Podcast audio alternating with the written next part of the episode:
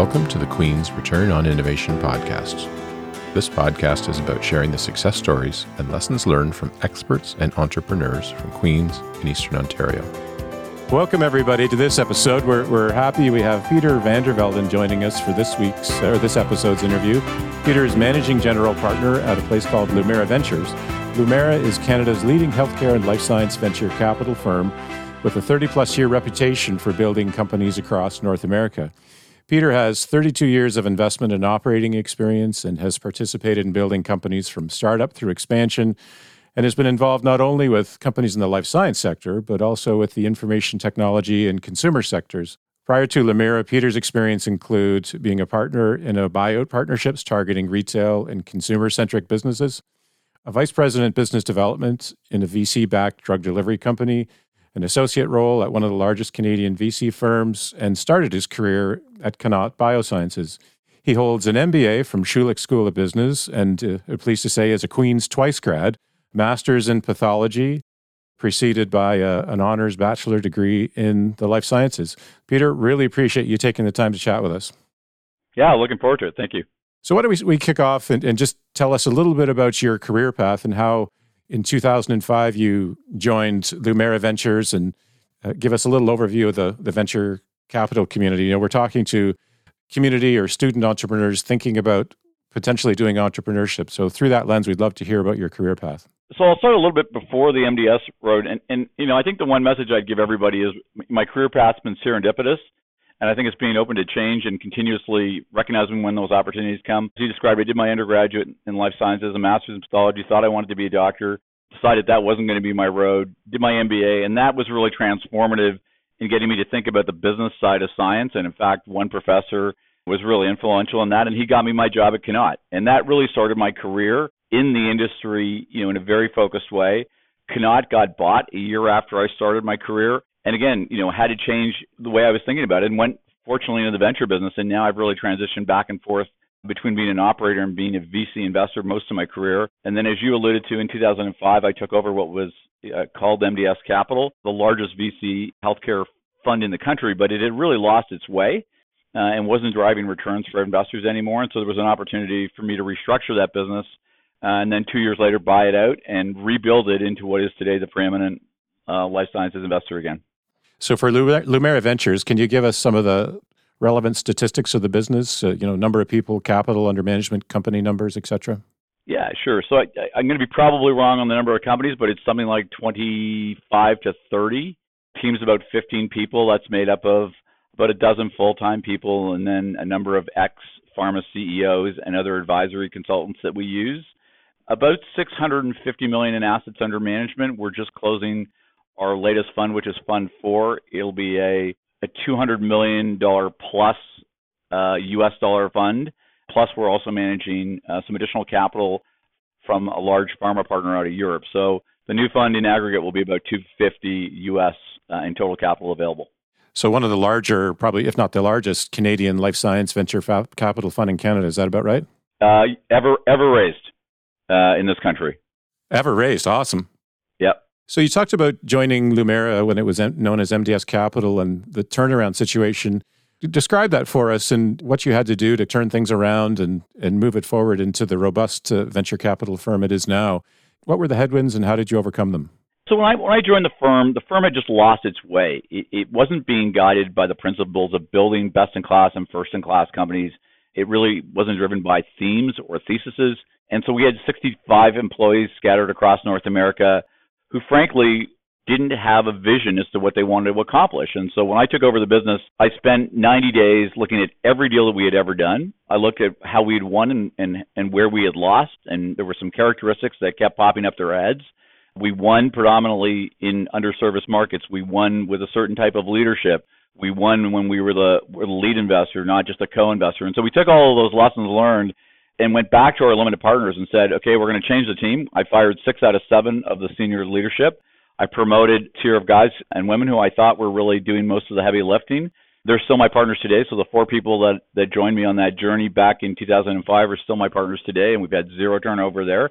Uh, we went back to the LPs with a vision and a thesis that said, here's how we think we can manage this capital that we have and drive a real return. Fortunately, they backed us, and now they've backed us for four funds since then. So, you know, it was a complex process because we had 86 companies in our portfolio at the time across five fund entities. Only one fund entity still actively deploying capital. And so we really had to spend a lot of time prioritizing, figuring out where we could win, figuring out who, you know, which companies were not going to scale or, or be productive, and really honing and focusing our resources on where we could have the most wins there's a lot of analogies to a startup there, right? So you're essentially doing a lot of customer discovery and looking at the problems, looking where the wins were, and coming to say, okay, here's the pain point that our team can uniquely solve. And you pitch that to investors, and they said, yes, let's let's give it a go. And sounds like you've been executing on that ever since. That's 100% right. And and, and one of the core things we figured out was know, we we had offices in California and Boston at the time and across the country. One of the things we figured out was we were really good at investing in markets where other VCs, you know, weren't really that actively engaged. We were good at doing the heavy lifting in those places. So that obviously included all of Canada. But in the US, that included almost everywhere other than Boston or California. Anyone who knows the industry knows about 75% of all capital gets deployed in those two regions. But when you look at our big wins back then and today, most of them come from places like North Carolina or Florida or Texas or Washington State or Canada. They're not where the traditional VCs get their big wins.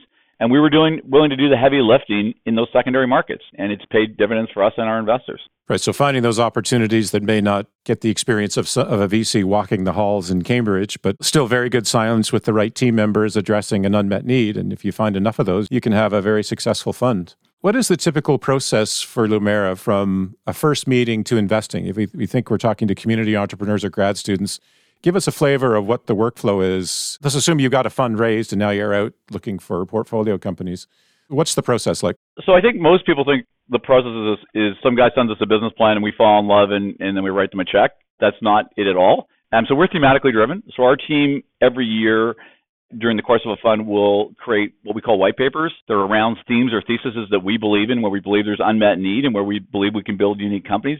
We then start to approach all of the companies in that white space. We start to look at, go to the conferences, see who the leading uh, researchers in those spaces are. And we build our own view of how that market is evolving, where the leading scientists are, where the leading teams are, and what do we think are going to be the winning spaces? And then we start talking to those companies and we get all of their data as well as part of that thinking process. And so out of a whole thematic uh, strategy, we might get one or two investments that we think are a best in class opportunity in that theme. That's what drives 80 to 90 percent of our investment activity. And and and again, I think what people don't realize is that many times um, we'll meet a company today that we will really like, but it's not what we call investment ready for what we want to achieve. We'll maintain a relationship with them. We'll touch base with them. We'll watch their progress. We may we may mentor them. We may share with them strategies, uh, and we may invest three, four, or five years later. I mean, if if you look at Zymeworks, which is a company, uh, Canadian company that we love, uh, that's turned out to be a big win for us. We met the CEO Ali Tehrani when he was still a PhD student in 2009. He had a vision um, about what he wanted to do. He was very early on that journey, but but we thought Ali was just a super smart guy who really had a very strong vision for what he wanted to do. Ali was able to very successfully fund the company early on through a combination of pharma partnership dollars and uh, early stage um, family office or seed investors. Uh, and six years later, you know, we made an investment in his company, uh, and that company's worth two billion dollars today, right? But you know, it's it's not this we meet today, we do the deal today, or we you know we we never have a relationship. Uh, you know, it, it's much more complex than that. So the lesson for grad students and community entrepreneurs is you've really got to take a longer term view of this. And when you're thinking about networking and they can connect with somebody like from Lumira, do, do people listen to your advice carefully enough?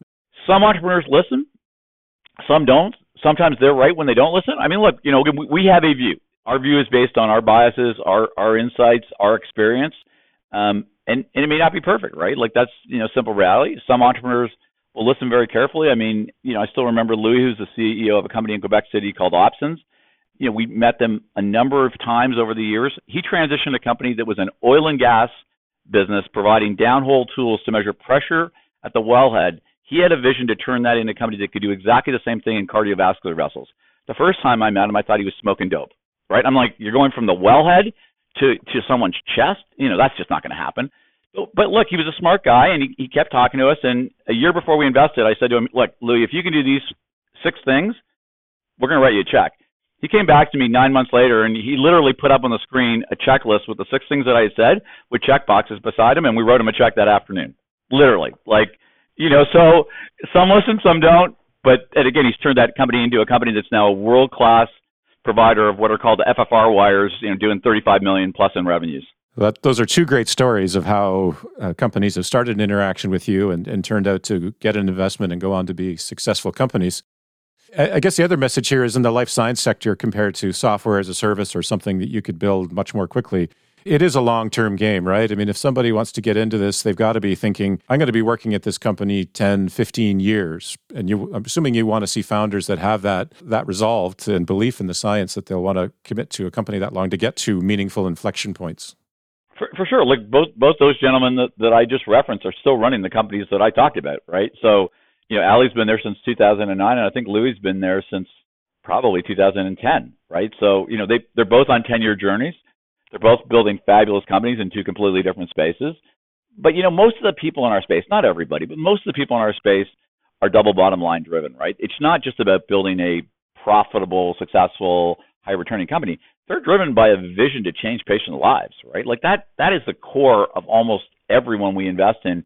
And many of our many of our CEOs are driven by personal stories, right? A, a child who was impacted, a wife who was impacted, when, when you get below you know below the veneer of the story and start to understand what drives these people, it's a lot of passion. Is it part of your process to try and tease that out? You could is there is it could there be entrepreneurs that are just in it to try and make a quick buck, for lack of a better uh, analogy? Yeah, look, look for sure, for sure, for sure. There are entrepreneurs who are just thinking, how do I flip this to an IPO or how do I flip this to a sale? And you know, we're just not interested. You know, not because you sometimes can't make money. We're backing people to to change healthcare paradigms, right? And we want people who have an aligned vision on what that journey is going to be. Okay, so you've described your kind of top down view where you identify your areas, you go to the, the, meetings and whatnot, presumably to identify gaps, maybe identify key opinion leaders, maybe identify solid uh, pathways for a product to get to market, like with clinical endpoints. Once you've got a list of companies, how, how many companies would you look at in any given year, and how many would progress to further discussions, diligence, and then maybe even an investment? Yeah, we look at about it depends on the year a little bit, but about 600 companies a year. We would do significant work on about 100. We would do a lot of work on about 20, and we would invest in six, roughly. So it's about a 1% ratio, you know, might be one and a half or one and a quarter, but it's about a 1% ratio from the, you know, the, the top of the funnel to actually us writing a check. And for life science entrepreneurs, presumably your advice would be, you know, try and do as much homework on Lumira as you can. If you can identify where your areas of interest are, and you're not in one of those areas, you're you're probably wasting both both parties' time in, in approaching you, right? Yeah. Look, so, so you've got to do two things. That's exactly right. You got to do your homework because what you want to do is get into a meeting where when you tell your story, it resonates with someone on our team. Because someone on our team is going to take the lead and someone on their team is going to drive the process. And the only way that's going to happen is you've engaged them. You, you, you either hit a theme that they fundamentally believe in, or you resonate with them as an entrepreneur, or or the business sector is one that they've already been researched. Like you got to get someone to be your champion, right? And so if you're just too far off center of what really gets us up in the morning, we're not going to do the deal. And it doesn't mean it's not a good deal, right? Like it could be a fantastic company, but it just may not resonate for us. You talked about a couple of your portfolio examples. Are there any others you'd highlight as recent newsmakers where you've hit inflection points or exits or, or wins? A company out of, out of Victoria, um, out of the island. So, you know, no one would think of building a uh, pharmaceutical company on, Vancouver Island, and yet a guy named Richard Glickman has now built uh, two or three of them. He came to us in 2012, and he had an idea of a company that really was a spin out of some technology that he had from a company he previously sold for about a billion dollars. We spent a year working with him to put together a company called Aurinia Pharmaceuticals. Uh, we funded in 2013. We did a reverse takeover, took it public via reverse takeover. We then brought in $60 million of traditional venture money. Roll forward to today, that company has an approval for a drug called lupus nephritis. It's the first Canadian approval in really two decades for a major, major indication uh, and again, that's a product that went from Richard's vision to on the shelf in seven years for about $350 million, right? You know, completely different metrics than you would hear broadly talked about. And and that was part of the vision when we raised our fund in 2013. Build great Canadian companies, and Zymeworks and Aurinia were two examples of companies out of that portfolio that became you know multi-billion-dollar companies.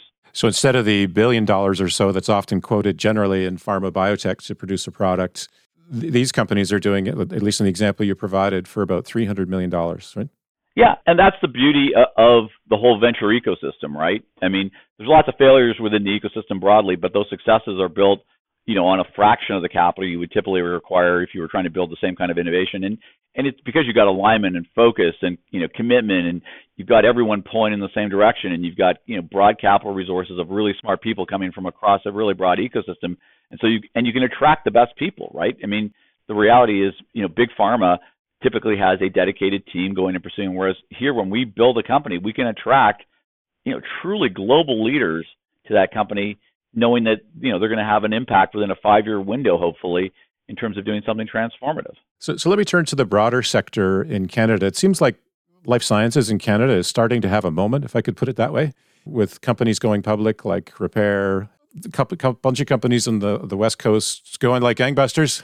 Yeah, you got you got Fusion, you got you got Fusion, AbCellera, you know, you got uh, you know Aurinia Zymeworks. You got a nice generation of you know pretty significant companies. What's the change? Because typically, I mean, I was involved in co-founding a university company, and this was 20 years ago. But at the time, not too many of them had a chance to grow up to be sort of big self self-sustaining companies, or at least getting to inflection points where you're getting into multi-billion dollar uh, market cap. So, so what has changed versus those companies that might license or sell off to somebody in the U.S. sort of early on?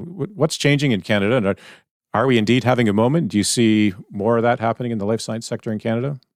We're for sure having a moment, and I and I and I think it's going to be more than just a moment. Look, there was there was a lot of really good stuff going on prior to prior to COVID. I mean, and you you just talked about some of those companies, and, and look, I think part of that is just entrepreneurs believing that they can build great things here. Um, so that's number one. Number two is access to capital improved, whether that was domestic access to capital, still relatively limited, or you know broader access to capital either through uh, foreign investors coming into Canada or through frankly the capital markets, right, the public capital markets. And look, the last 10 years have been fabulous in the public capital markets for healthcare, so that's allowed companies like Aurinia and Zymeworks and Repare and Fusion all to pursue fairly high level marketed IPOs. So that that that's really helped on that side. I think entrepreneurs are also believing that the science here is good enough and that they can build really significant companies today. And, and I think that belief wasn't all that clear a decade ago. You know, because there weren't that many examples, right? If you, you have to go back really to to 2000 to companies like you know Biochem Pharma to think about that last generation of really fabulous Canadian companies. And and so you know now 20 years later we have I, I think a truly truly world class group of companies that are hopefully the foundation for a next generation of companies. And as these companies get bigger, I mean, you think about a company like Zymeworks today, they got 500, 600 employees, right? So those people are learning the craft of building a biotech in, in a domestic environment, and that's helpful, right? I mean, you know, they want to stay in the environments, they want to spin out. And, and again, if you look at AbCellera, there were so many lessons learned for AbCellera from Zymeworks, right? You know, similar kind of approaches, both came out of the UBC ecosystem. You know, lots of lessons learned that they could really leverage because of the road that Ali had already paved. Yeah, it's exciting times. And so, if you were a, grad student today, uh, thinking about a career in, in biotech in Canada, what, what do you think the, the prospects would be? And what advice would you give them in thinking about trying to, well, maybe start a startup or, or join an existing one to kind of learn the ropes and then maybe start one on their own some point, future point down the line? Yeah, look, so I think there are very few people who are like Ali Tehrani who can start something out of their PhD. That's not to say you can't, but they're just, you know, like with everything, there's only so many people who are really like that. And, and I think there's a misconception today. You know, everyone thinks there's so much talk about entrepreneurialism. Look, not everybody's an entrepreneur. Some people are just great players within entrepreneurial companies, but they're not the entrepreneur, right? There's only one entrepreneur per company typically, true entrepreneur per company. Um, and entrepreneurs, successful entrepreneurs are hard to find. So you don't have to be the entrepreneur. You can be a core enabler without being the entrepreneur, right? And and again, those players who enable entrepreneurs are just as important in the stories as the entrepreneurs. And I think, you know, it's about opening your eyes and really trying to figure out what the lens is. You know, you and I were talking earlier. You know, when I was a grad, there was only one road. If you didn't go into med school, well, there's two roads. If you didn't go into med school, you went into teaching or the lab, or you went to a pharma company. Today, I think there's just a much broader range of opportunities, right? You can, you come to firms like ours. The public markets are opening up, so you can actually come to some of the iBanks now who are recruiting for sophisticated, smart people who can help them understand, you know, these kind of technologies. There are a lot more startups that are recruiting, you know, young people because they need the talent. there's a lot more talent in these companies that's diversified. It's not just PhDs coming out of fundamental science wet labs. You're also got all kinds of people doing IT or, or you know IT things like AI that's complementary to some of these technologies, even on drug discovery, right? So it's much less linear than it used to be. And I think you really have to take a wide lens and see, you know, what that whole ecosystem and opportunity uh, set looks like. Yeah, to draw an analogy, uh, in, in, terms of having careers and whatnot, I got to assume the 50th employee at Google is probably pretty happy, right? In terms of uh, getting stock options and things like that. So you don't necessarily have to be the entrepreneur, but if you could uh, join a team that's on, a, you know, I guess the trick is predicting which ones are going to be the rocket ships. But we manage money for a bunch of Shopify people. Uh, and I can tell you, you don't have to be employee number one a Canadian story like Shopify, right? There are lots of Shopify multi-millionaires, uh, you know, who've who've gone, you know, in that story, and and that's exactly right. You don't have to be employee number one. Uh, there are lots of roles within these companies, uh, you know, at, at various stages in their lives. What advice would you give to a grad student if they wanted to try and pursue a career in venture capital specifically? should they work at a company first and then work at VC, or is there a chance they could get into VC right out of grad school or undergrad? Yeah, so I, my advice has always been relatively similar. I think if you can go to an operating company and get some real operating experience, that's the absolute best thing that you can do. And, and even when I wanted to be, when I finally decided I wanted to be a VC, I, I was fortunate because Bill Cochrane, who was the CEO of Connaught, was going to help me with that that road. And I remember one of my first interviews, you know, uh, with one of the leading firms in the U.S the guy said, "Look, you're a smart guy. You're a very affable guy. You come with a high recommendation, but you have no practical experience on our business. Go work for two years in an operating company, and then come back and talk to me." And, and so I've always believed that, you know, was important. Um, I was fortunate because I went from that conversation to getting a job in venture capital. I think if you can get some operating experience, I think it really makes you better. We've had a couple of guys on our team who came in relatively, you know, straight out of their PhDs or straight out of their MBAs who've now gone to work for our operating companies and and I think if you talk to them today, they would say they are much better investors and much better company mentors and supporters because they've been on that operating side. You know, I would say that was true for me, even though I was fortunate to be able to start my career as a VC. Four years later, I went to an operating company, um, and that experience was fabulous. But but there are different opportunities now. You know, we've just launched a mentorship program where we're taking people in the last year of their PhD or their MBA or or an MD program who have a real who have demonstrated a propensity and desire to do something in our ecosystem, and we're going to let them in the kitchen. Um, these mentorship programs are up to a year. We're going to let these people, you know, so sort of spend five to six days a month with us. They'll be in our Monday meetings. They'll hear the flow of, you know, that company presents to us on a Monday and how we think about it and the diligence process. We'll get them to do projects within internally. We'll put them on due diligence teams.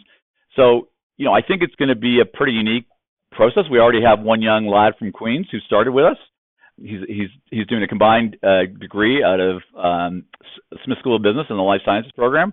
So he's demonstrated exactly what we're talking about that real deep propensity to want to um, to, to learn the industry and, and kind of get engaged. And he started with a couple of weeks ago, and we're excited to have him on board. But we're looking to bring on you know three or four more people like that. There's another program.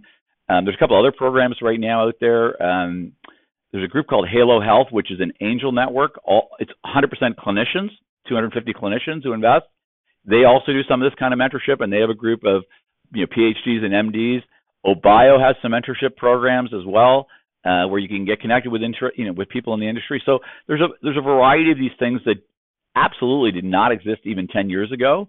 Where I think if you can get engaged, you, you know you're going to get a very eye-opening experience in terms of what's really going on, how value is created, where it's value created, you know who the different stakeholders in the ecosystem really are. Yeah, absolutely. That kind of falls in the category of things I wish were around when I was in grad school. So your your post grad program sounds absolutely stellar to be. I don't want to call it the fly on the wall, but to be immersed and just hear, you know, the day to day flow of, you know, these are everybody's a human being and there's personalities and there's technology and there's capital. You know, it's just it all kind of goes together in in uh, in various ways. But uh, there's no faster education to put relevance on your graduate or undergraduate training. Yeah, and that's one of the reasons why we made this. That's why we made it a year-long program, right? So people could really see something progressing through the entire cycle. Because the problem with just a summer internship, and you know we, we've done those too, is that it's a very short block of time, and it's not our busiest or most productive time of the year, right? Like we have other times of the year when we are much busier and much more productive. And so you don't if you don't see those, I don't think you really get the, the sense of what the flow is like at a firm like ours.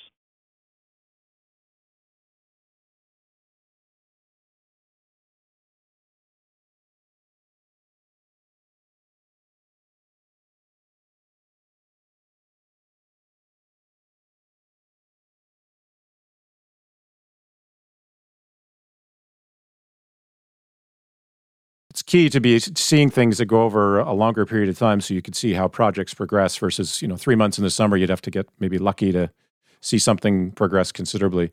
So peter we're, we're nearing the end of the time. Wonder if i could ask you one last question. Uh, what do you see as some of the technology trends in the life sciences you know with the advent of CAR T and cell therapies and whatnot? What, what do you see as kind of the big trends that are on the upswing? Yeah look so so look, gene therapy is, I think, going to be fundamentally a core enabling technology over the next couple of years, and I think that's going to have all kind of manifestations. I mean, I think originally people have been really thinking about that in the context of rare and orphan diseases.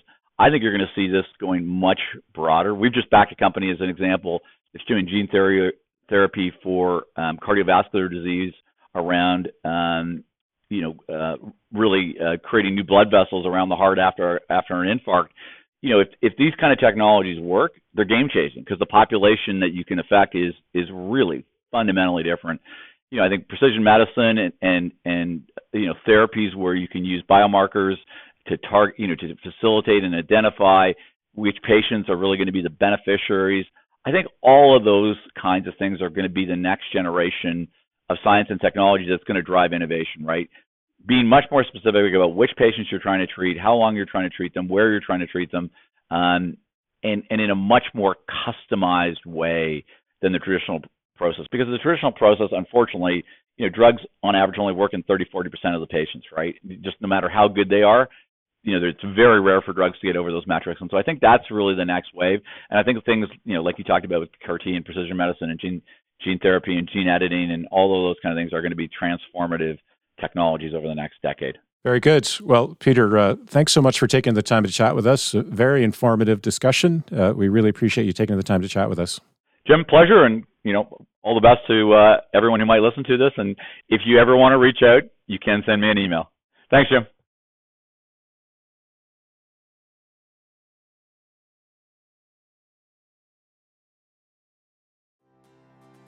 And with that, we'll conclude this episode. Thank you very much for listening. If you enjoyed this episode, please share, like, and subscribe to this podcast. If you're interested in learning more about research, innovation, and entrepreneurship, please see the show notes for a full list of programs and services available here at Queen's University.